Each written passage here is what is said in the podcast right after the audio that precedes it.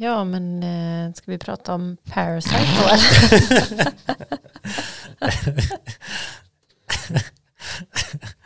Ja, men så att... Eh. Ja.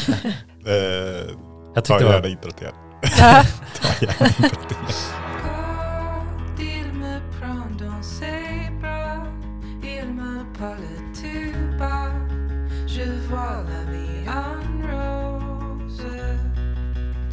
Hej och välkomna till avsnitt nio av Kinematiskt, en podd om film med Hille, Krille och Felix. Eh, ja, och i detta avsnittet ska vi prata om filmen Parasite, eller Parasit. Heter den Parasit på svenska? Ja, det gör den väl. Jag har för mig att jag såg det. Ja, jag har nog inte tänkt på det. Det känns så enkelt att säga Parasite liksom. Eller, men den, så säger man Parasit utan att det känns som att man säger fel liksom, för ja. att man bara säger det på svenska. Ja, jag brukar säga Parasite. Men ja, jag, jag, kommer tro, ihåg, jag, eller jag, vet inte om jag, jag kommer inte ihåg att jag sett den utan E. Ja, men jag tror att jag såg det på Cineastra. Ah, okay. Men är Bondfilmen Skyfall, heter den Skyfall på svenska? Det är en bra fråga. Jag hoppas det. Ja, jag hoppas också. Fast ingen vet det. Nej, det är det mest subtilt översatta titeln någonsin. Anywho. Ja, men ja, som sagt, vi ska prata om Parasite i det här avsnittet. Um, men först ska vi såklart prata om våra filmer som vi har sett. Uh, men varför valde vi Parasite kanske vi, pra- kanske vi ska säga någonting om. Ja, det sa vi väl i förra avsnittet, men vi kan väl upprepa det. Ja, så är det uh, för vi snackade ju om Citizen Kane förra avsnittet, som ju är tidernas bästa film enligt vissa.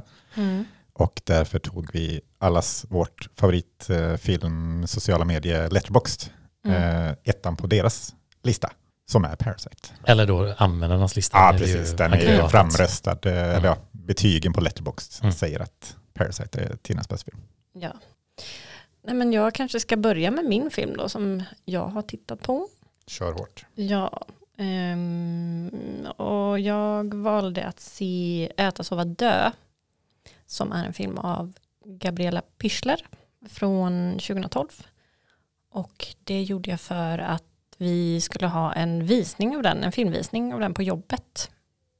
Um, och då ville jag se den, för jag visste att jag inte skulle kunna se den när vi hade själva, själva filmvisningen på jobbet då. Nej, men vi visade den för att vi har en utställning med Gabriela Pischler och Johan Lundborg, som också var med och gjorde Äta sova dö som um, fotograf och klippare.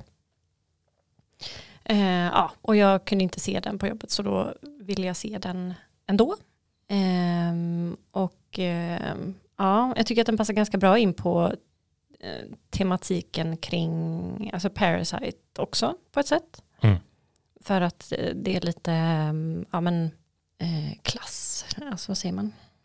Ja, klasskritik, klassfrågor, ja, upplysa. Klassperspektiv på ja. eh, som är ja, på olika sätt är det väl kanske i Parasite och den här, men ja, de är inte, ändå, det är inte jättelika filmer. Nej, det är det verkligen inte. Men eh, det finns ändå någonting där. Absolut. Om klass som jag tycker är intressant.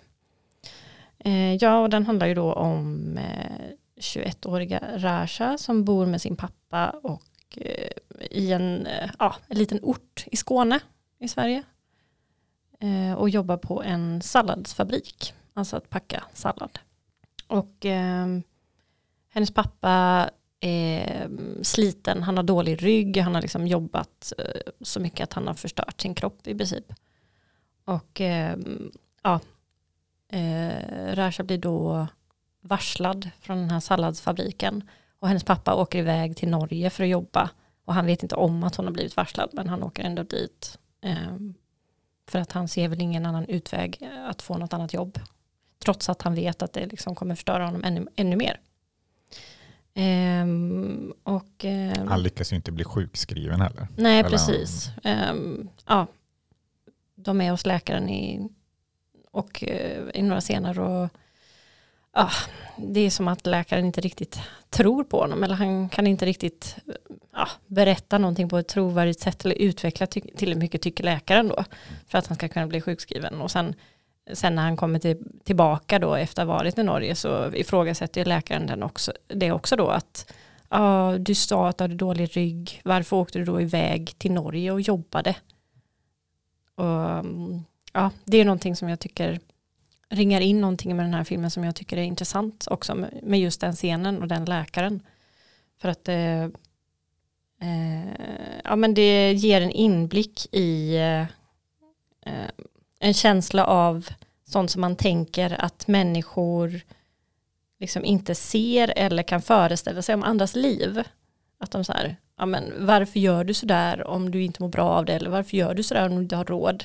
Liksom att det, det blir någon slags fin inblick i hur svårt det kan vara som många inte kan förstå, ty- tycker jag. Men Nej, också men jag... i filmen är det ju med kommunikation också. Eller de har ju lite, det är ju lite språkbrist för ja, pappan. Ja, precis. Och det, precis det perspektivet tar det ju upp också. Eftersom att de, eh, eh, ja, de skulle vara från Montenegro från början, tror jag. Eh, och jag antar att de kom hit med en slags arbetskraftsinvandring. Eller ja, jag antar det. För att, eller jag drar parallellen till, för jag vet att Gabriela Pischler då, hennes familj kom hit till Sverige med arbetskraftsinvandringen. Och hennes mamma, likt pappan i filmen då, eh, jobbade så mycket att hon, ja, till slut, hennes kropp blev förstörd av det hårda arbetet som hon gjorde på de här fabrikerna som hon jobbade på. Så det, ja, jag tänker att det är liksom en parallell där. Mm. Och hennes mamma är också med i filmen och, och spelar en av dem som jobbar på fabriken. Ja, jag tänker hennes filmer är ju ofta kända för att just ha amatörskådespelare just också. Mm. Eh, och det märks ju i den här filmen. Inte på ett dåligt sätt, men Nej. Att det är ju snarare en styrka liksom. Mm. Ja, jo, men eh, det tänkte jag på också när jag såg, eller jag gick igenom eh, ja, listan med skådespelarna. Mm. Eh, och det tycker jag är intressant också för att de är ju väldigt bra skådespelare. Eller så... Mm. Jag kan vara lite kräsen när det gäller svenska filmer och svensk skådespel för att jag tycker att det kan bli ja, lite B liksom, eller jag köper inte riktigt det folk, alltså lev- hur man levererar repliker och så på svenska, mm. eller jag kan vara lite, ja, kan tycka att det kan vara lite cringeigt ibland. Ja, men, och, nej, men här får man ju verkligen personer som lever de liven de representerar delvis liksom, eller inte hundra procent, men att sådana som kan förstå sig på personerna, mm. tänker jag liksom, och för jag tror, eller den här film, F L M-tidningen, de hade intervju med henne om just processen mm. att kasta amatörer, och jag minns det var väldigt intressant att höra. Det är ju en väldigt jakt och letande liksom. Det, det känns som ett sånt eh, jobb att hitta de här personerna. Ja, eh, vilket verkligen. Är imponerande. Men mm. det känns väl också säkert någonting som är en del av hennes process att kanske hitta filmen liksom, och hitta rätt personer och ja, finns den här karaktären, då har vi den karaktären typ. Mm. Ja, men ja, för att det känns ju som att det är väldigt trovärdig dialog hela tiden, mm. tycker jag, i filmen, och att ja, men, och de har bra kemi också, skådespelarna. Man kan liksom på något sätt köpa att de är vänner eller familj. Tycker att eh, eh, pappan och dottern har väldigt bra kemi till exempel. Mm. Det känns nästan som att de... Jag blev lite förvånad när det inte var pappa och dotter på riktigt ja, nästan. Eller ja, det när jag känns kollade, väldigt ja. naturliga ihop mm. och ja, hur de pratar med varandra och sådär. Um, ja, men jag tycker att det var att man får väldigt fin inblick på olika sätt. Jag tycker också att det är en stundtals rolig film, eller det var väldigt rolig dialog. Jag tänkte ja. säga det, för mm. det låter ju, alltså när man pratar om den så känns det mm. som det här är en tung liksom. Exakt, jag vill komma till det för ja. att det, så här, det låter som att ja, det är alltid jättedeppigt hela tiden, men det är också väldigt roligt och de, ja, det är väldigt fina scener. Mycket tragikomik tänker jag också. Eller, men, ja. eller det blir väldigt kul i, jag tänker framförallt arbetsförmedlingsscenerna. Ja, när de ska exakt. gå så här kurser i hur man söker jobb och sånt. Ja. De blir ju rätt dråpliga och roliga. Mm. Precis, just för att det finns någon slags ironi i att de ska... Oh, ja, det är så bara, oh, ni måste bara tro på er själva. Ni, ni kan det här, ni kan fixa ett nytt jobb. Men så enkelt är det ju inte. Ja. Ni måste hitta en hobby. Ja, precis, måste hitta en hobby. Det, det var en väldigt rolig scen. Hon ska försöka bli... Till nästa gång, ni får ju uppdrag, läxa till nästa gång att ni ska ha en hobby. Ja, men jag tycker det finns en väldigt värme kring karaktärerna. Och, ja, jag, tycker den, jag tycker väldigt mycket om den faktiskt. Mm. Nice. Äta, sova, dö. Äta, sova, dö. Effektiv titel. Ej att förväxlas med Eat, Pray, Love. Double feature. Kul. Ja, ganska långt ifrån varandra. Ja, det får man säga. Eh, men eh, Felix, Felix ja. kanske vill berätta om eh, sin film. Ja, jag hoppar verkligen eh, ton och känsla till film på något sätt tycker jag. Jag har sett en eh, nyutkommen i Sverige, i alla fall film som kom ut tjugohundratjugoett eh, som heter After Yang av Kogonada. En, ja, han har, vi pratade lite inom hans namn. Han har liksom ett artistnamn. Han eh, har inte sagt sitt namn publicly, så att säga. Så jag vet inte vad han heter annars, men Kogonada går han vid. Mm. Hans andra film. Den går på bio nu, va? Ja, exakt. Men ja, den är då faktiskt baserad på en kort historia. En ganska kort, kort historia ur en samling av korthistorier, vilket jag inte känner till, men av en Children of the New World av Alexander Weinstein. Och den här då, korthistorien heter Saying Goodbye to Yang, så att det finns väl en kärna till en del, även ifall jag inte tror den tar upp hela vad den här filmen gör. Men för att bara snabbt säga vad den mm. handlar om. Settingen är lite så lo-fi, sci-fi, att på det sättet att, eller kanske inte lo-fi fel ord, men soft sci-fi. Ja, exakt, exakt. Det är liksom sci-fi, men det är inte stora konceptuella saker. Det känns som vår tid, men det finns framtida saker. Det är liksom eh, inte utåtriktat att det är framtiden på många sätt som det kan vara. Eh, men eh, Yang då, som det syftas på, är en android som familjen har köpt för att eh, hjälpa till deras eh, adopterade dotter få lite förankring till Krill, hennes eh, kinesiska ursprung. Eh, och bli som en bror för henne, liksom en familjemedlem.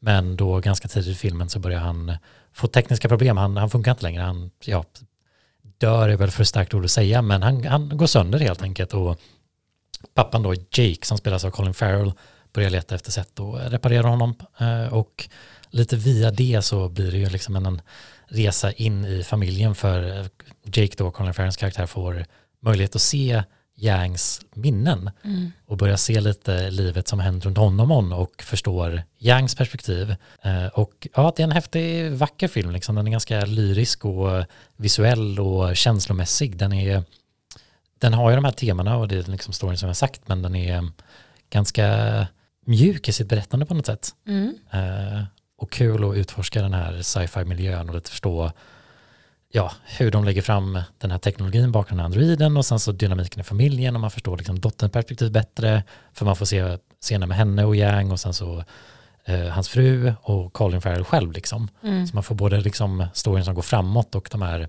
flashbacksen från Yangs minnesperspektiv. Liksom. Mm. Tycker också det är intressant det här med, för att det finns ju klonade människor mm. i den här framtiden, och att det ses som någonting eh, det är också något inte kanske helt, alltså alla, onaturligt liksom. Precis, att alla tycker inte att det är helt etiskt korrekt typ. Mm. Alltså liksom vissa, ja, man märker att vissa inte eh, är någon särskilt stort fan av det. Till exempel då Jake.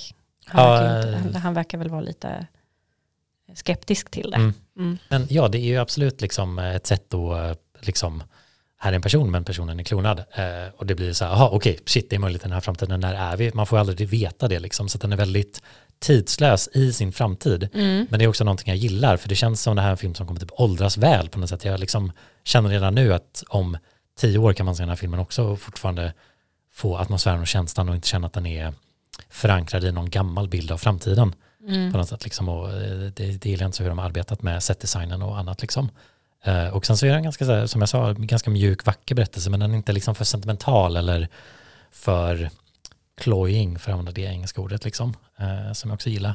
Eh, men jag tror det var någonting, jag, jag förväntar mig ibland också bli mer berörd på ett sätt, att den kände, jag, det kändes som att den luk, det som började att man skulle känna ännu mer, men jag kom, liksom, fick inte riktigt den emotionella kruxet som jag kanske var ute efter, men det fick mig lite att tänka på och ville ställa frågan till er, om ni har någon så här känsla på vad en film behöver göra för att den ska få liksom en stark emotionell koppling. Nu vet jag inte ifall det betyder att man måste gråta till filmen, men om ni har kunnat tänka på det, för det känns eh, jag vill liksom, när jag ställer mig frågan varför, jag bara, åh, jag blir mer berörd, men vad betyder ens den frågan? Och försöker tänka på andra filmer som gör det. Mm. Och tänkte frågan till er just, ja. jag, vi hade ju faktiskt Krille här prata om Håkan-filmen. Alltså, alltså just, eh, om vi ska prata om den filmen igen, mm. skit att det är tredje avsnittet vi nämner mm. Håkan-filmen som jag inte ens tycker om, men skitsamma. Mm. eh, men eh, alltså, jag tror ofta varför jag börjar gråta till liksom, filmer och sånt där, eller serier. Uh, jag vet, nu vet jag inte om det stämmer det jag nej, kommer nej, säga alltså. nu, men, men det, i, i det fallet i alla fall så var det mer att uh, det kanske inte var så mycket filmen i sig eller vad som hände i filmen, utan mer vad den, alltså, den fick mig att börja tänka på saker mm. som, som är emotionellt för mig liksom. Ja. Det är väl, det var, i det fallet var det mer att den väckte tankar i mm. mig, men som egentligen inte hade alls med, med filmen att göra. Uh, utan, ja. Uh, ja, men det, det tänker jag väl i, eller ja, om en film lyckas göra det så är det ja, fortfarande jo, någonting det, den gör. Det är någonting, den får, ja. det, det, många filmer vill ju så här, vi måste för, koppla oss till publiken liksom, så att de kan tänka på någon annan. Liksom, och det är väl sant generellt sett att det hjälper ju när man kan själv relatera mm. eller tänka på någonting i ens egna liv än att man bara får känslan från storyn och filmen i sig liksom. Men det var bara, jag slog mig så här, vad är det jag var ute efter den här filmen? Det kändes lite unfair på ett sätt att säga att så här, den borde berört mig mer. Men, ja, men jag tycker ja. sånt tycker jag också mycket är en liksom dagsformfråga. Mm. Uh, alltså det är vissa filmer jag sett som jag tänker, hade jag sett där, den här vid ett annat tillfälle, då mm. hade jag gråtit. Men nu mm. känner jag inte det liksom. Mm. Eh, så, så där, det känns mycket, det kan vara från dag till dag liksom. Ja. Eh. Och sen så filmer, eller jag tänkte lite på, eller en gång, eller när jag fick lite gråten i halsen nyligen när jag såg någonting, det var när jag såg sista säsongen av Better Call Saul. Men då är det också att jag har spenderat liksom sex säsonger med mm. två karaktärer som har en emotionell scen, då får det ännu mer betydelse liksom på något sätt. När var senast du grät till film, Hille? Nej, jag vet inte om jag kommer på någon film. Det senaste, det har jag ju redan sagt, det senaste jag grät till, alltså jag grät ju till uh, The Haunting of Bly Manor. Just det. uh, jag tror det är det senaste gången jag grät när jag såg någonting i alla fall. Mm. Tror inte jag har gråtit till en film sedan dess. Mm. Det känns som det är allt mer sällan för min del. Kanske har blivit mm. ja, jag, jag har cynisk. Inte många filmer ever som det var typ så här... Uh, Sagan om kungens återkomst brukar allt få mig med när de säger you bow to no one, Aragorn säger det. det. Det fick mig som liten och sen fick några fler Bless. gånger. Eh, och sen så var det någon Ghibli-film, den här When Marnie Was There tror jag. Det finns nog fler exempel men jag kommer inte riktigt på dem nu. Men ja, det bara fick mig att tänka på det för jag tror min kompis Liva som jag såg den med, hon tror jag kände mer än mig men det var så här, eller ja jag vet inte. Det var, till After Yang tänker jag eller? Ja, exakt, mm. exakt. Tillbaka till den. Men jag såg då, bara för en liten bonus här, så såg jag Kogonadas första film Columbus igen. Och det var en film jag sett sedan tidigare.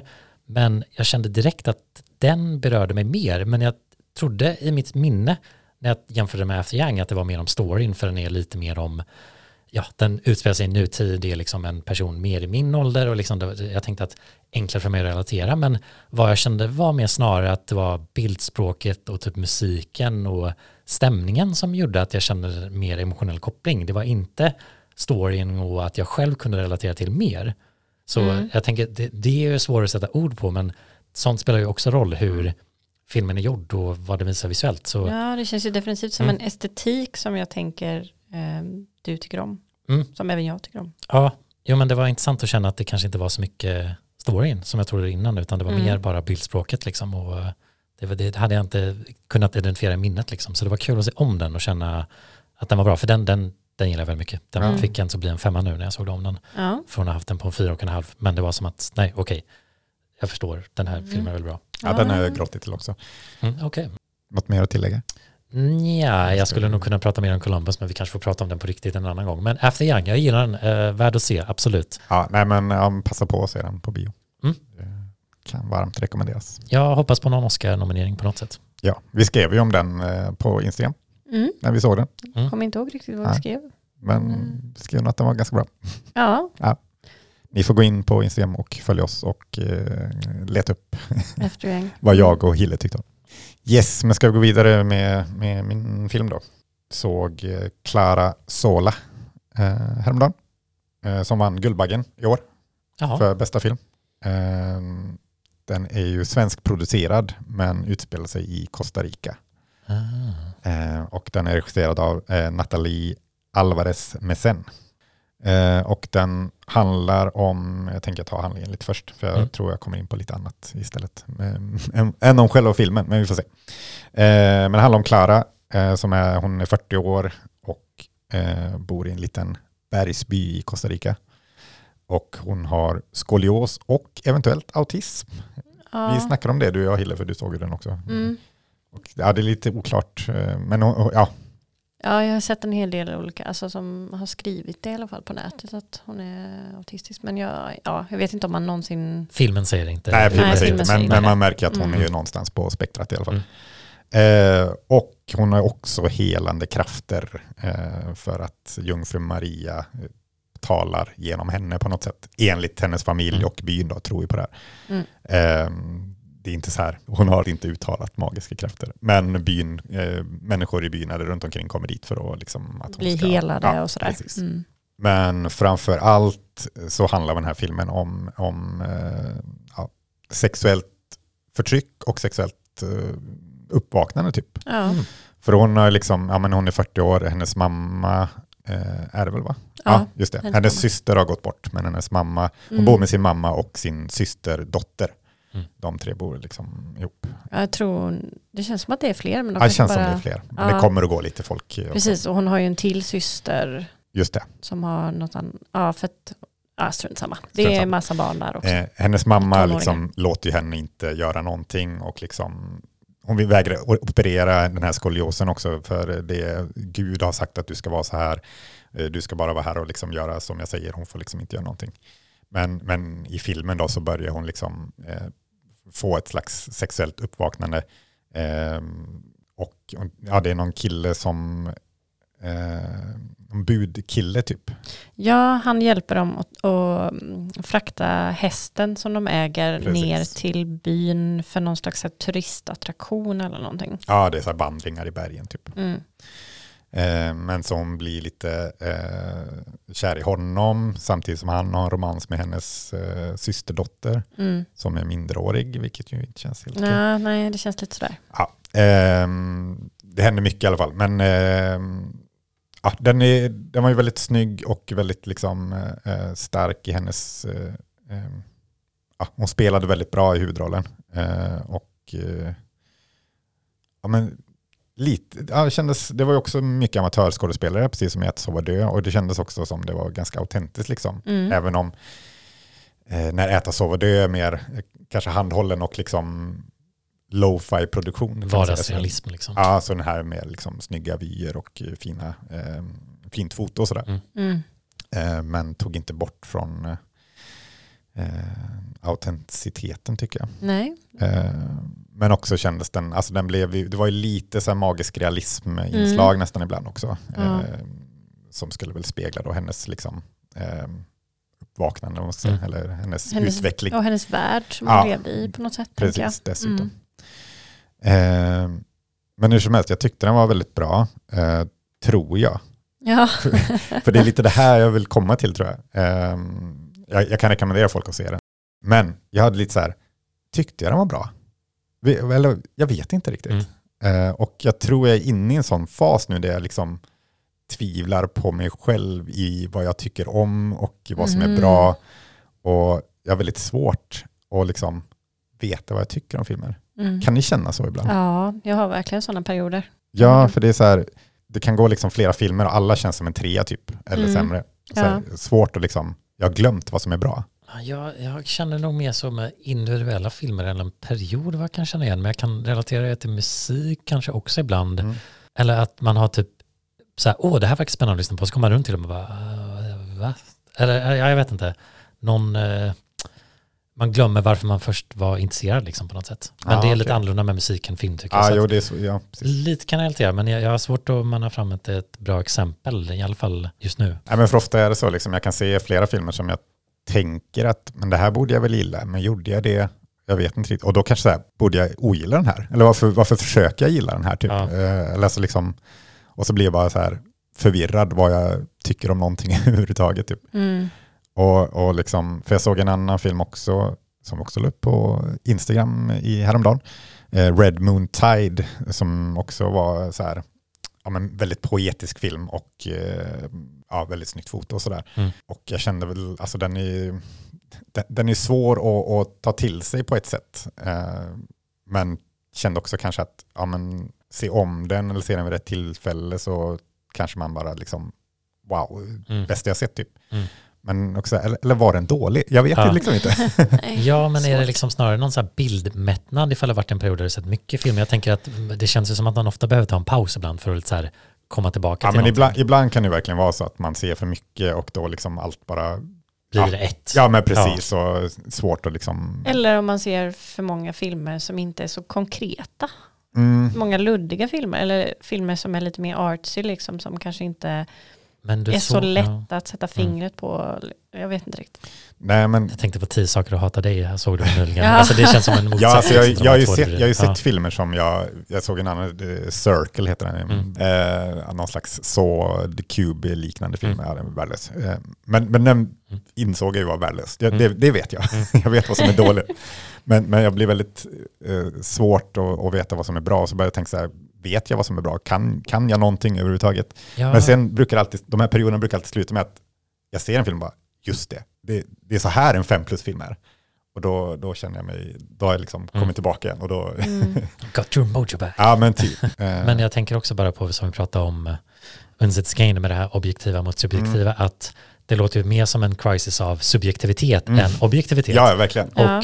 hur ska man relatera till det liksom, när man inte vet vad man ska känna? Det är, ja, det är när man inte liksom. vet vad man själv gillar längre. Ja. Det är en jättejobbig känsla. Ja, det blir också som vi nog också var inne på lite grann förra, förra avsnittet. Men just det här med att liksom formas av vad andra tycker. Mm.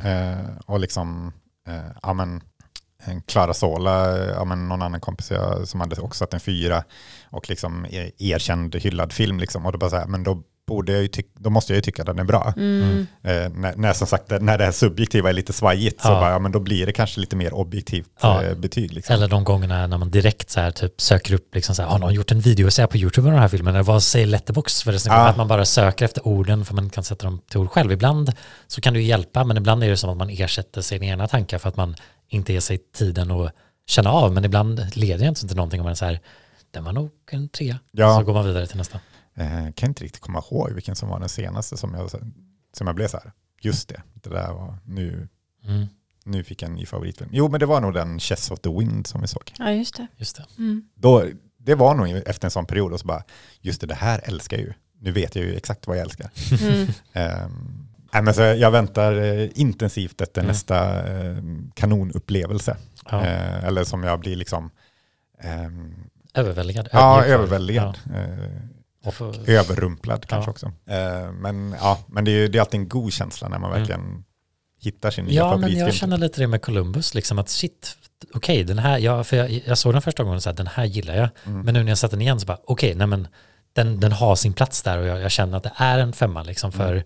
jag kan just tycka med filmer som är femmor att man typ, jag kan inte se vad den här skulle kunna göra annorlunda för att vara bättre. Liksom. Mm. Och när man kan känna att, ja men nej, jag tycker faktiskt det är ganska trevligt. Och det var som nu när jag såg den andra gången så fick jag ett bättre grepp om det. Och sen så var det kul att lite dyka ner djupare i vissa teman som filmen tar upp. Mm. Eh, som också var som att, eh, ja att man hade intresset och ville suga upp mer information liksom.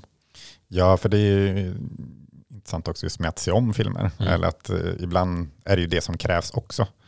Eh, In the Mood for Love är ju min absoluta favoritfilm. Mm. Eh, och det kanske var tredje, fjärde gången jag såg om den som jag bara, okej, okay, nu, mm. nu inser jag varför. Mm. Alltså, nu älskar jag verkligen den här filmen. Mm. Eh, så, så ibland kan det ju ta ett tag också. Och eh, jag, jag känner väl att man alltid...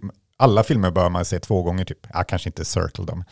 Men, men liksom, om man tycker den är liksom bra. Eller, ja. Ja, vissa är så här, ja men den här tyckte jag inte så bra. Men det kanske var fel mm. dag eller någonting. Liksom. Yep.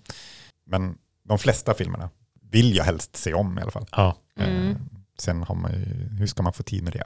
Ja, mm. exakt. Försöka komma på, jag tror att den senaste filmen som jag verkligen blev väldigt berörd av och som jag direkt var, det här är en femma, var mm. nog Petit Maman, tror jag. Ja, just det. Jag bara insåg nu för en stund sedan att det är väldigt många av mina favoritfilmer som jag har gråtit till. Jag bara undrar om det är det liksom som krävs för, som krävs för att jag ska sätta på femma. Nej, nej men inte jag, alltid. Men. Nej, men jag, jag kan ju tycka att det kan ju höja en film. Liksom. Mm. Alltså Armageddon är ju en tvåa och inte en etta för jag grät till den när jag såg den när jag var liten. Liksom. Ja. Nej, men, nej, men jag, alltså... Ja, det är sjukt att jag blottgör mig på det här sättet. Ja, men det är så grä, folk kommer jag älskar dig. Jag var, jag var tretton fjorton kanske, jag var inte så gammal. Mm.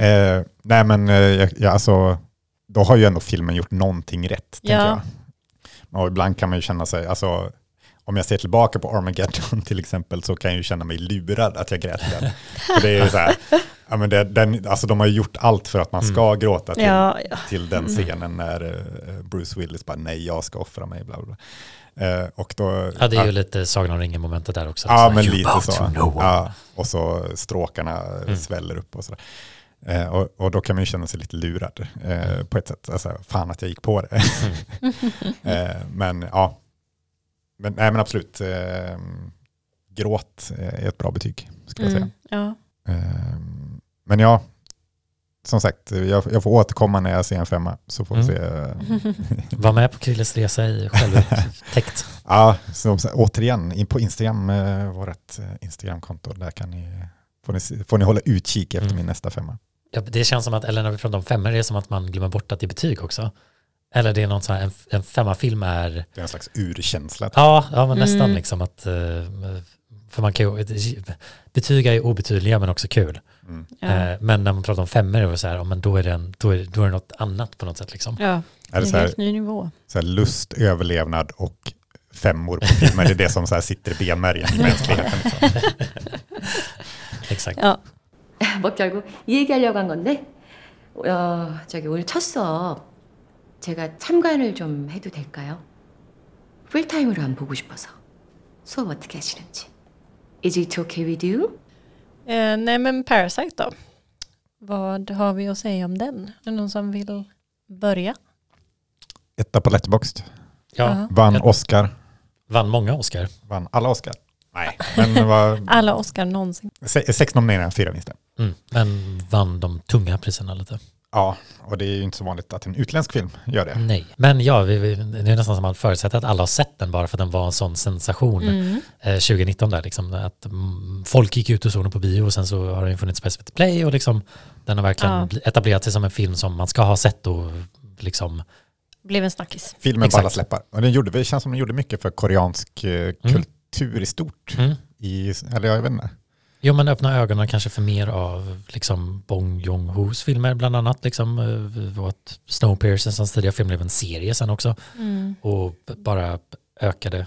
Men jag ja. fick en känsla av att jag, eller jag, jag känner att Squid Game kanske inte hade varit lika stor om inte Parasite ja. hade varit en hit innan. Liksom. Tanken slog mig när du sa så, men jag vet inte. Nej, alltså, kanske inte, men, lite, men det var ändå så här. Det är väl också, jag tänker att med, mer mottaglig mot koreansk ja. kultur. Liksom. Ja, men just kanske. Också att via den här filmen så blir Oscars lite mer internationellt. För att jag menar, Parasite kopplar ju både till en asiatisk marknad som det kanske gör mer till en liksom, kinesisk, alltså den, den, den har en större internationell spridning än en västländsk film liksom. Mm. Vi kan uppskatta, eller vi kan uppskatta den lite för, det är som att jag förankrar mig och var en västerlänning.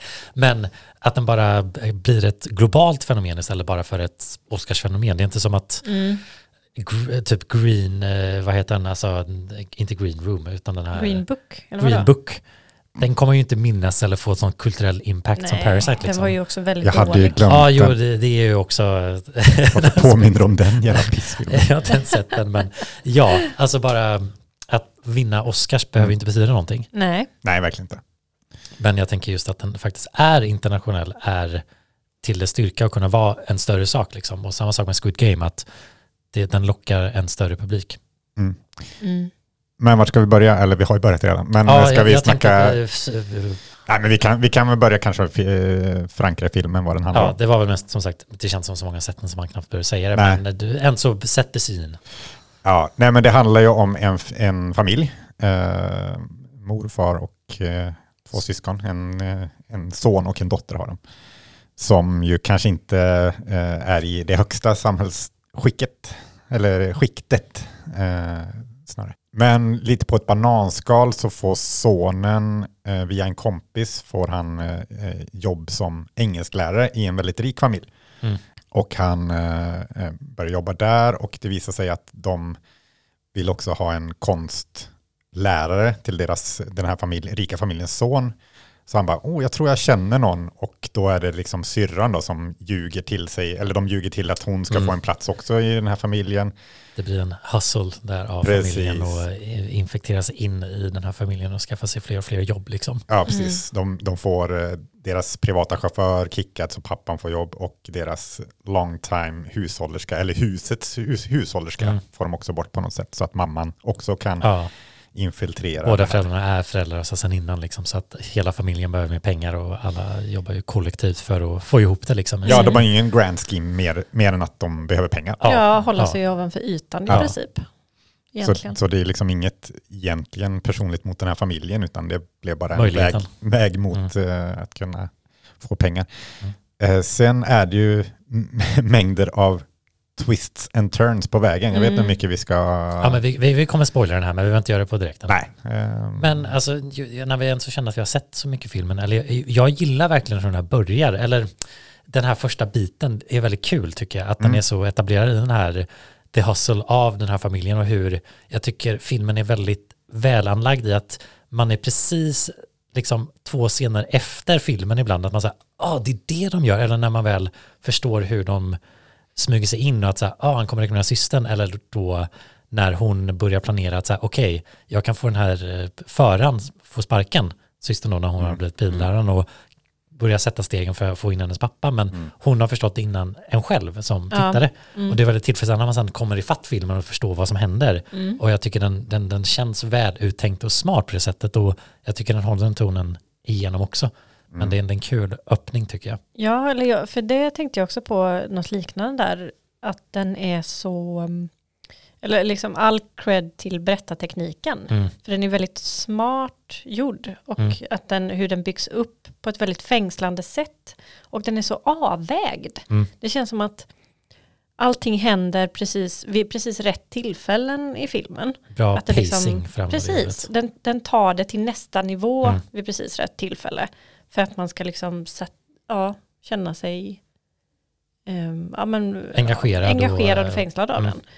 Det är, också, det, det är ju en hundrafyrtio minuters film som känns som en hundra minuters film typ. Ja. Eh, nästan.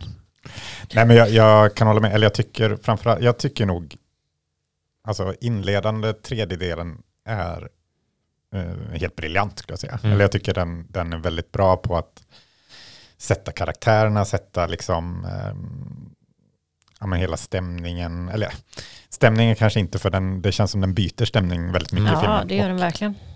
Men eh, dynamiken i familjen och att man liksom ja, gillar dem och förstår sig på dem och mm. deras situation och hur de, de har, det, det, det är en viss humor och den, den är mest läst, lättsam i början liksom. Mm. Eh, för man har inte riktigt börjat förstå desperationen de är i delvis liksom, för att det känns mest kul att de, de vinner liksom. Mm. Det går bra för dem. Ja, men precis. Nej, men, ja, den introducerar filmen väldigt bra helt ja. enkelt. Mm. Eh, och ja, men just det med o- olika stämningar, eller det känns ju som den skiftar ton ganska ofta, vilket jag ju, alltså i vanliga fall kan ju kännas, eller i andra filmer känns det ju ofta ah, lite hattigt och liksom man undrar vart filmen ska vara, men i Parasite så funkar det verkligen med, mm. med, med tonskifterna och eh, ja, jag har sagt, den är ju nästan lite komedi i början typ. Ja, jo, men lite en... så här.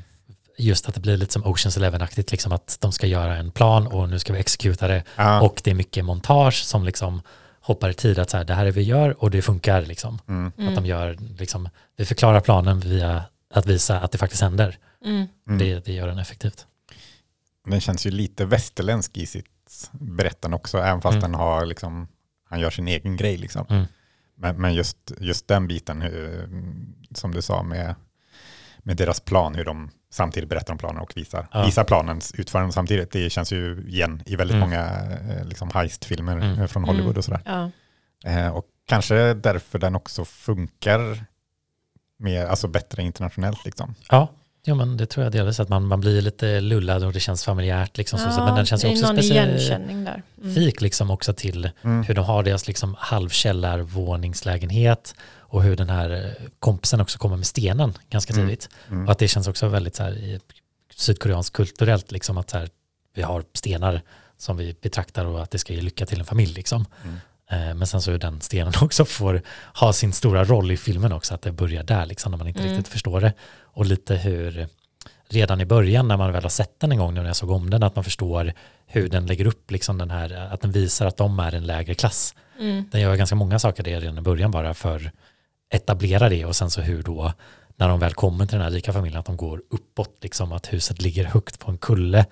de måste ta sig upp dit och så plötsligt kommer himlen bara ovanför dem liksom. Mm. Eh, det är också spännande att titta på en andra gång när man väl tänker på det klassperspektivet som den leker väldigt mycket liksom visuellt. Mm. Ja. Verkligen.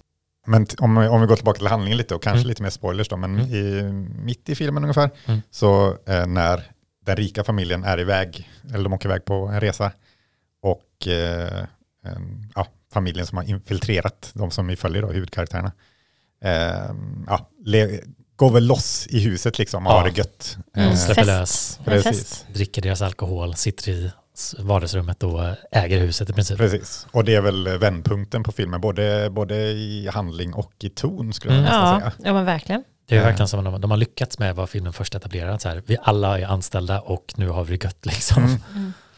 Eh, men för, för dels, eh, okej okay, som sagt nu blir det lite spoiler då, men dels kommer ju familjen tillbaka eh, o, eh, oplanerat, oplanerat för att det regnar och de var på en campingtrip och precis. Så vänder de tillbaka och plötsligt är det åtta minuter innan de ska komma. Ja, mm. och innan de har kommit tillbaka mm. så har den förra hushållerskan kommit tillbaka.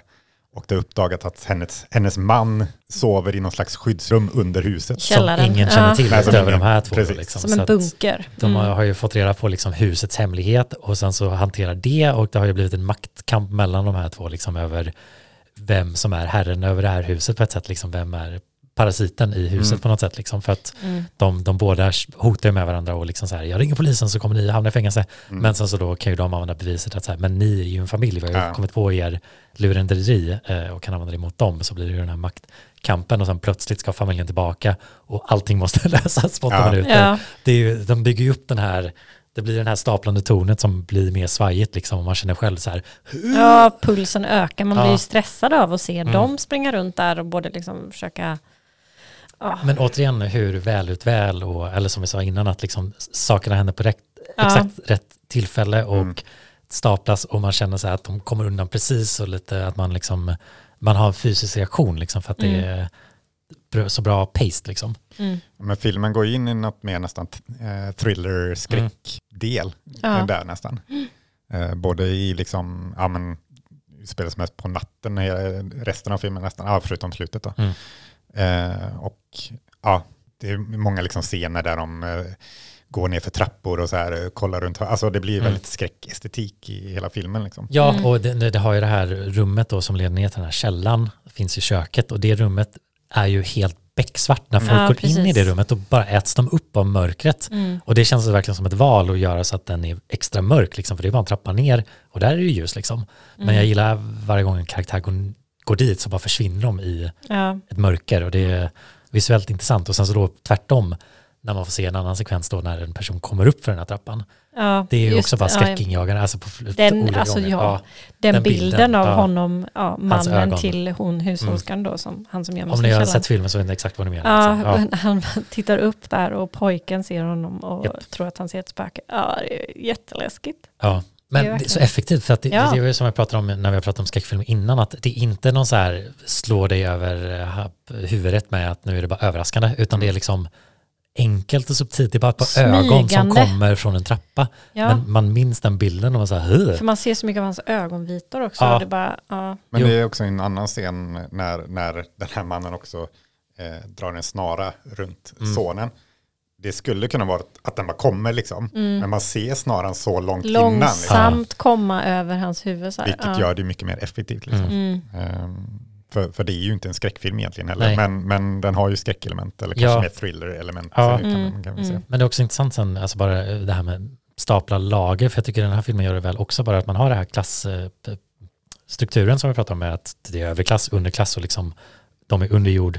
De är ovanför jorden, de har himlen till sig. Det finns mycket liksom höjdskillnader bara inom familjen som bor i halvkällan som går upp till huset och även då i huset så är det källan mm. och under jorden. Liksom. Mm. Det, det finns mycket där, men just när de blir väl fast i huset när den här familjen kommer tillbaka, de gömmer ju undan allting och lyckas liksom låtsas som ingenting har hänt. För man då, men då är det också att de ligger under bordet och den andra familjen är ovanför. Så finns det också någon så här kamerarörelser där de liksom har familjen vid soffan och bara zoomar ner så ser man dem alla ligga liksom hur stilla som helst under bordet liksom. Mm. Också bara den här de är över, de är under liksom. Den, den, den gör det återkommande att man verkligen utan att filmen behöver säga det så förstår man det liksom.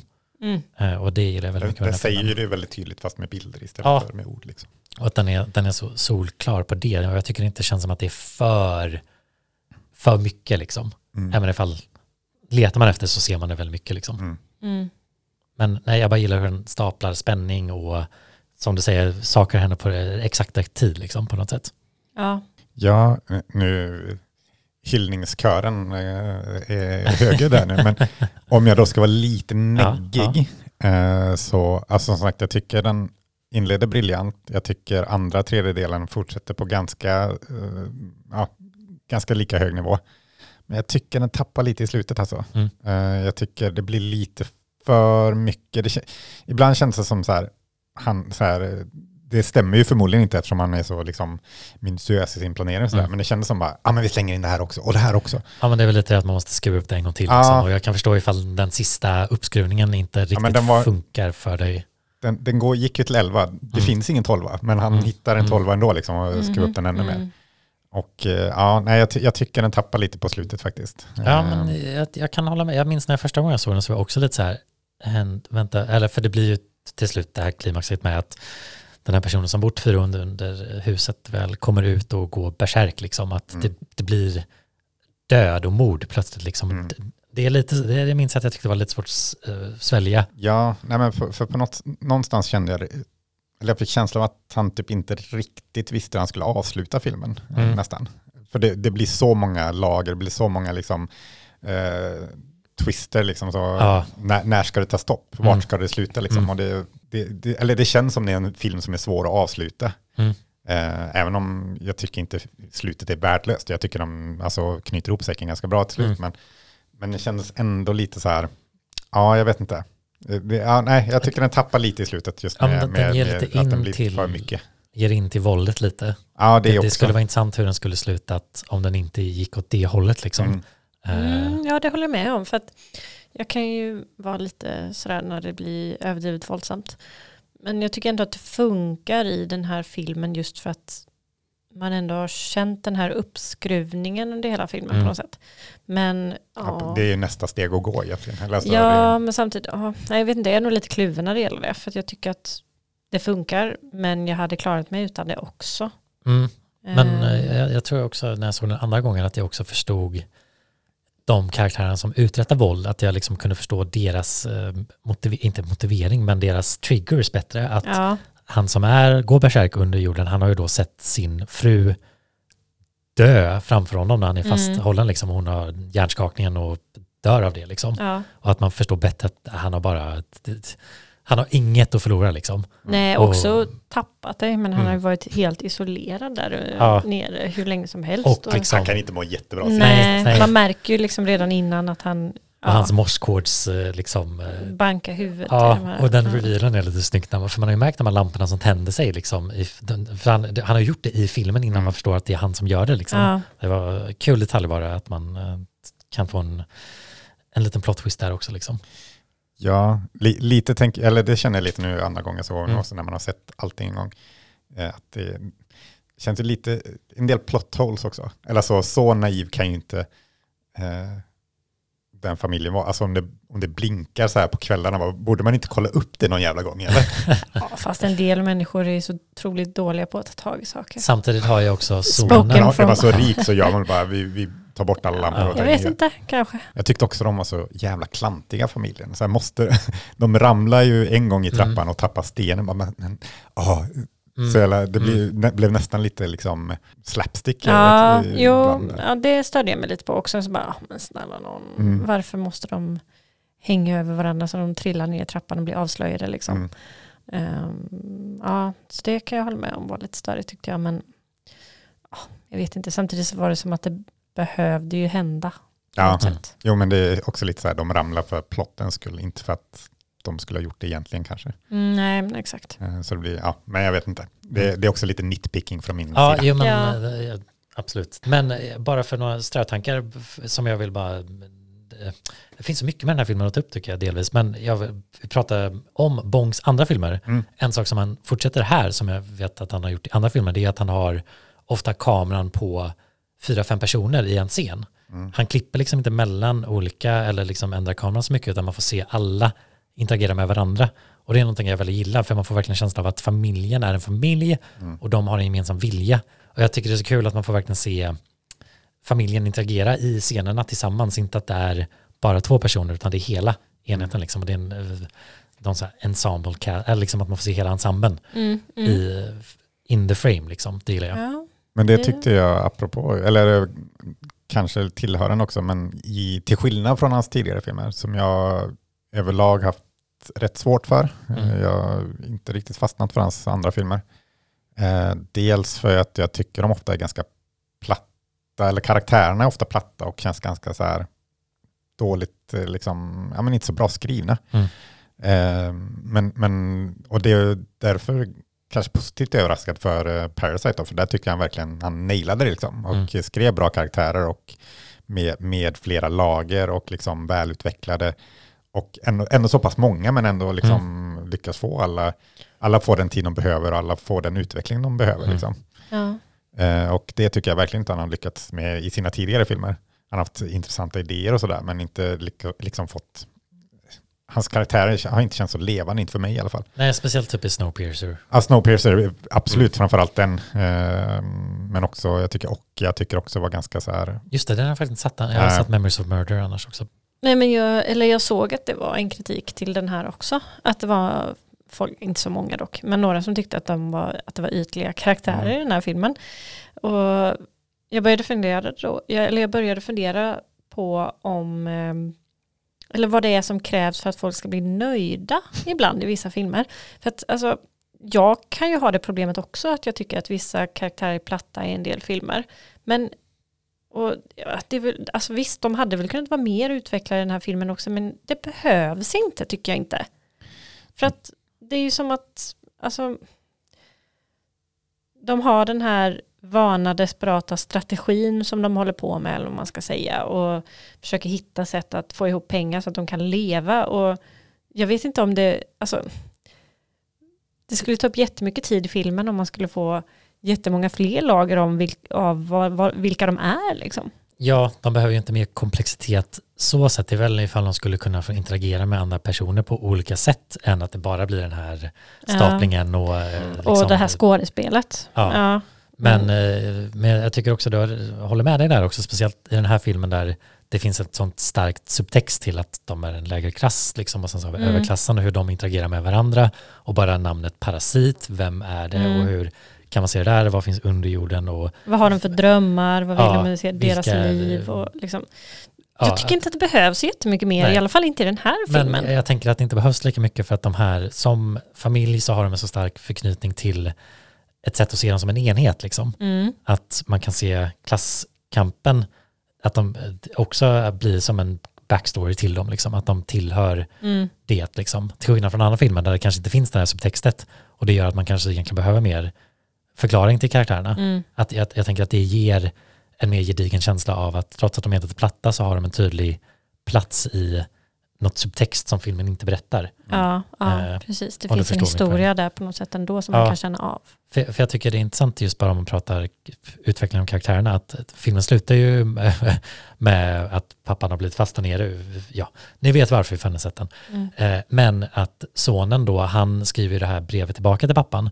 Och det blir ju som en dröm för honom att säga, okej, okay, jag ska tjäna tillräckligt mycket pengar. Jag ska köpa det här huset så att du bara kan gå upp och möta oss. Liksom. Mm. Och det visar ju också på något sätt att han är liksom fast i det här hjulet. Hans dröm blir ju att vara den rika personen. Liksom att, det, det har ju det här klassperspektivet, men han har ju inte hittat en utväg från det. Han är ju Nej. fortfarande fast i det här kapitalistiska. Ja. Att sättet för honom att vinna är att bli rik. Mm. Uh, jag, jag tycker det var intressant också att det, återigen det fångar liksom en... hans karaktärmotivering, för han har ju lite ifrågasatt då, han bara, hör jag hemma här? Han ställer ju det till ja, den här mm. flicka, eller ja, dottern i familjen. Ton, mm. ja, precis, ton, och han verkar vara den enda som lite, lite så här strävar uppåt och undrar så här, vad tillhör jag? Han liksom är lite emellan de här klassen och börjar liksom bejaka sig själv utifrån liksom. Mm. Medan föräldrarna verkar inte riktigt göra det på samma sätt liksom. Mm, han säger väl också till uh, syrran att du, du ser verkligen mm. ut som mm. du uh, passar här. Ja, och det är som att han bara han gillar det liksom. Ja. Det, det är en komplimang för honom att säga mm. det till systern liksom. Att det ser ut som att det skulle kunna bo i ett rikt hus liksom. Ja, men det känns som att han har en, eller han har en, en tydlig bild av, av det livet i alla fall. Mm. Medan kanske övriga i familjen bara så här, vi behöver pengar. Ja, exakt. Vi fokuserar. Så vi måste mm. överleva typ, mm. eller klara vårt eget liv. Mm. Och jag, jag gillar hur väl etablerad känsla av huset man får. Man förstår hur allting funkar. Man förstår platsen. Mm. Det känns väldigt viktigt för att man ska kunna förstå vad som händer sen i filmen. Mm, ja. Över var folk går, hur det hänger ihop och bara okej, okay, trappan är ovanför oss nu när vi är mm. nere och liksom trappan där och ja, jag, men det är jag lite det. Som vi snackar om Columbus, eller det mm. känns ju som huset mm. är ju verkligen en karaktär också. Ja, mm. ja faktiskt. Både, jag tänkte på innan, men, ja. både att visa liksom mm. ja, men klass, alltså klassskillnader mm. och sånt där, men också som du säger hur själva utformningen av huset där och ja. hur, hur det interagerar med, med människorna. Ja, men just det, jag känner att om man har sett den här filmen så skulle man nog, beroende på hur lagt man är åt det hållet, men att kunna liksom måla ut en ritning. Mm. Att man skulle kunna förklara, ja men var ligger köket i huset? Ja men det ligger där liksom. Mm. Det, det är lite häftigt att kunna ha den känslan av en film liksom. Mm. Att man verkligen förstår layouten liksom. Ja. Och det, det är viktigt för att den är, blir som något ett kammarspel liksom, i det här huset. Mm. Uh, och det, det, det är också en del jag gillar med filmen, att den känns lite teatralisk på det sättet. Att det är en liten location som inte så känns stor. Mm. Med många lager och platser liksom. Verkligen. Uh, ja men... Uh, jag har varit lite negativ, men ni har ju bara hyllat den här filmen. Ja, vad har ni för eller... betyg? Ja, det är nog mest för att jag inte riktigt vet varför den inte höj... Alltså för jag har ju satt en fyra då. Jag, ty- jag tror du skulle säga jag har sett den fyra gånger. Jag har sett den fyra gånger. Nej, jag har satt en fyra. Mm. Um, och jag vet inte riktigt varför det är inte mer än en fyra. Men jag bara känner att det är en fyra. Mm. Om ni fattar vad jag menar. Mm. Men jag vet inte Nej. vad som fattas egentligen. Nej. För att jag tycker att den är jättebra. Ja. Jo, men för jag är nog lite som dig fast jag har en femma. Mm. För jag, så här, jag, jag vet inte vad som skulle få den att vara... M- en sexa. Trappar upp. Ja. Eh, vad som skulle få den att vara sämre. Att jag, för jag, jag, den här, nu när jag såg den andra gången, jag kände dock att jag hade lite sämre dagsform. Mm. Det var inte en lika solklar femma som första gången jag såg den. Ja, du hade en femma ursprungligen ja, också. ursprungligen ja. Mm. Så det var inte att jag höjde den utan det var nej. Så här, nej, men, men jag kände lite så här... Ja, jag kanske inte var lika engagerad, men det, vet, det var mer omständigheten när jag såg den än filmen. Men jag, jag har svårt att utöver bara vissa toner och aspekter, men jag bara tycker den är fulländad som film. Mm. Och att den gör så många saker väl och det finns lager till det och att det förtjänar en femma för hur välgjord den är på något sätt. Mm. Och jag kan respektera att den har, får vara en femma. Mm. Liksom, det känns okej. Okay. Bara magkänslan liksom. Mm. Ja. I ryggmärgen som sagt var femman ligger. Ja, just det. Idén åt. Ja. Ja, men jag, jag, kan, jag, kan köpa, jag kan verkligen respektera att man har en femma på den. Jag, jag däremot, jag, jag är också en fyra. Jag, du hade svårt att se varför den inte skulle vara mer än fyra. Jag, jag skulle inte kunna tänka mig ha mer än en fyra. Nej. Mm. För jag tycker verkligen det tar stopp där. För min del i alla fall.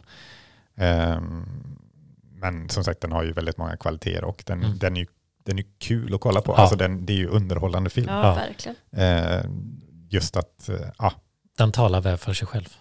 Ja, men verkligen.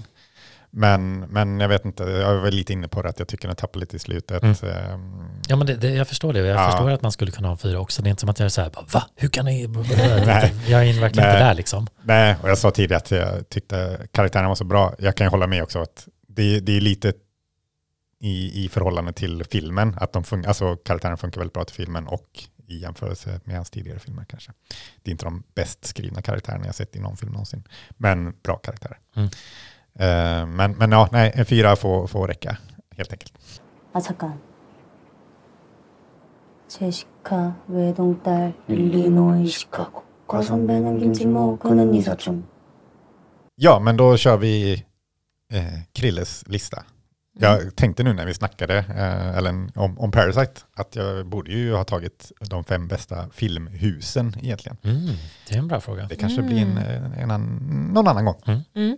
Eh, men nu eh, blev det istället eh, lite med tanke på att det var så mycket skitsnack från mig i förra eh, avsnittet och eh, att det kanske inte ska vara så highbrow som det alltid är. Eh, inte, inte lika pretentiöst.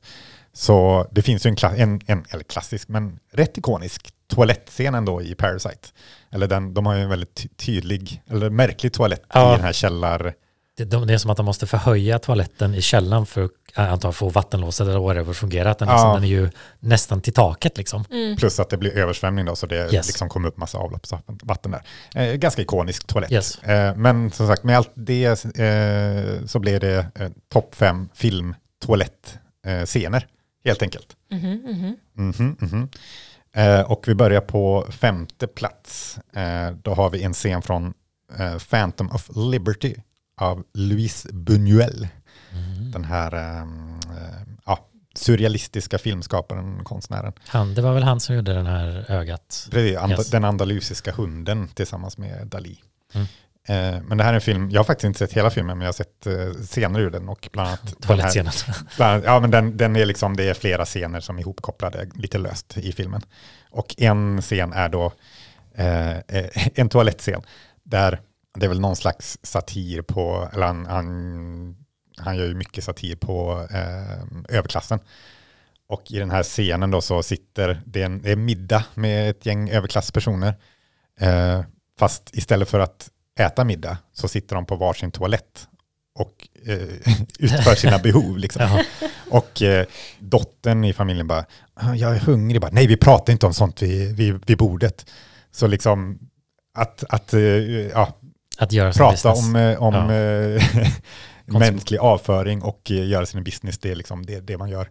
Och sen någon som bara, eh, ursäkta mig. Och så går han fram till liksom, bekänt, eh, var är, var är eh, matsalen? Jo, men den är längst ner i hörnet.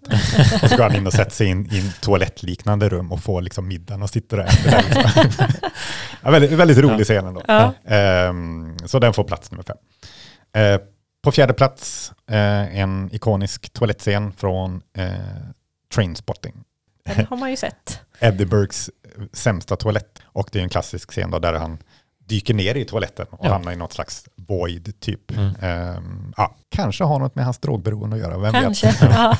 Men bra kameratrick liksom. Ja, det, man blir det, överraskad. Har man inte sett den och man bara... Och det är ju helt fruktansvärt äckligt allting. Ja, ja. Men de gör det ju snyggt liksom, att han faktiskt ja. kan fysiskt klättra. Det är inte liksom specialeffekter på något sätt. Liksom. Nej, nej, det, det... Eller det är fysiska specialeffekter, men ja. you get it. Ja. Välgjort och ja, men en ikonisk scen. Mm. Mm. Eh, på tredje plats, eh, inte lika ikonisk, kanske inte lika känd film, men en film som heter Zola eh, som kom för något år sedan. Ja, jag har inte sett den, jag har lätt se den. Eh, baserad på en Twitter-tråd. Eh, det är ni? Ja. Är filmen det? Ja. Jaha. Eh, det är någon som berättar, alltså, det var någon som på Twitter berättade om en helt crazy eh, kväll. Eh, ja, jag ska... Kolla upp filmen bara. Mm. Eh, väldigt kul. Och kul historia bakom också.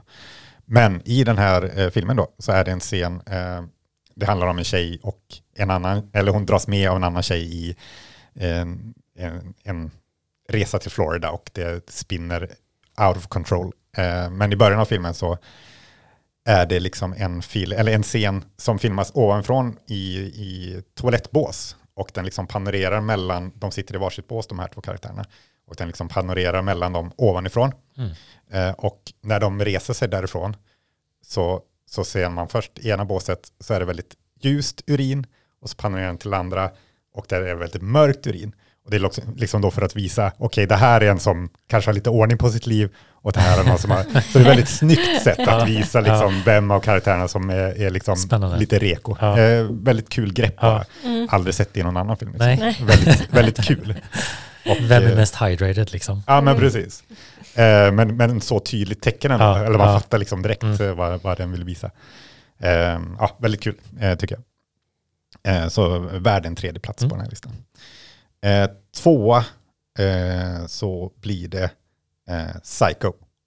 Eh, ja, det är en klassisk duschscen såklart. Men i, ja, duschen innan här, duschen. Innan duschen. Nej, men det var faktiskt första gången som... Eh, på film som det visades att en toalett som spolades. Och det leder ju sen till det här berömda duschmordet. Men, men just att det var första gången en, en toalett fick ha en, en lite större roll i en film. Ja. I alla fall i västvärlden. Jag minns när man, eller får jag tänka på nittio-tals P C-spel när man kunde spola toaletter liksom och så bara wow, coolt. Man, man kan sätta på handfatet. Ja. Liksom bara den interaktionsnivån var häftig. Jag kan tänka mig så här, oh, en toalett liksom. Ja, ja, men det var, mm. ja precis. Men, men eh, en, en toalett som bör få vara med på den här listan tyckte ja. jag i alla fall. Eh, men på första plats, och det här är väl mycket på grund av nostalgi och för att jag inte ska verka för pretentiös, men det är från Jurassic Park. Ja, såklart. När Tyrannosaurus Rexen har precis tagit sig ur eh, sin inhägnad. Eh, och eh, den här advokaten som är med på den här resan. Och eh, ja, han springer ju och försöker gömma sig i ett, på en toalett. Eller ett utedass typ. Eller mm. ja, en toalett där vid, vid, vid bilarna. Och Jeff Goldblum säger väl, if you gotta go, you gotta go. Eller något. Ja. Och sen kommer Tyrannosaurus som bara... äter upp honom. Jag ah, älskade ja. den scenen när jag var ah. liten. Just bara, ah, det var så jävla grymt. Ah, liksom. men jag, ja, det var någonting med den scenen ah. som jag kommer ihåg också. Ett, liksom. Den kan, ja, etsat sig fast. Kanske mer mm. än Velociraptorna nästan i köket. Men jag, jag ah. kommer ihåg den scenen så stark. Liksom.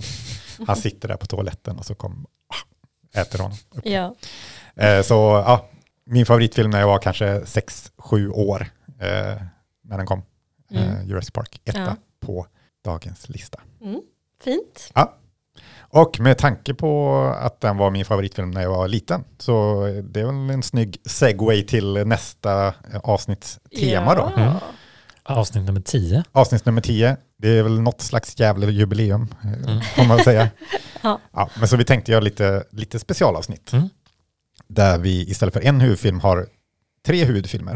Uh, vi kommer välja en varsin Eh, ja, tonårsfavorit eller en, mm. eh, en favoritfilm vi hade när vi var något yngre än vad vi är nu. Mm. Eh, jag har ju redan pratat om, om eh, Amelie, så jag tänker att jag tar någon av mina andra favoritfilmer. Ja, eh, vi kanske återkommer med eh, vilka filmer det blir. Eller, vi kanske får posta på Instagram eller någonting. Precis, så. Fjärde gången jag pluggar vårt Instagram-konto det här ja, avsnittet. Men håll, håll utkik där så kanske det kommer. Orkar göra sin läxa och se tre filmer innan nästa avsnitt, då får de en uh, prispeng.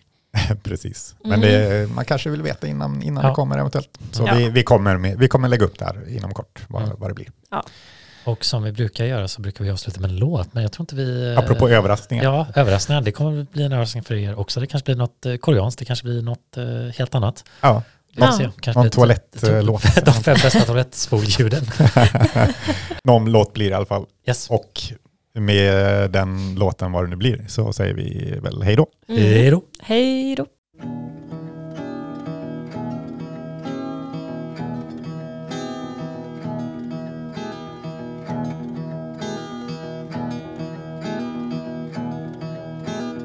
Lifting the mask from a local clown, feeling down like him,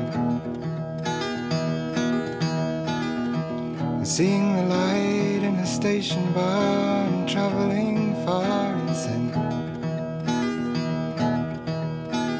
Sailing downstairs to the northern line, watching the shine of the shoes, hearing the trials of the people there, who's to care if they lose. Take a look, you may see me on the ground, for I am the parasite of this town.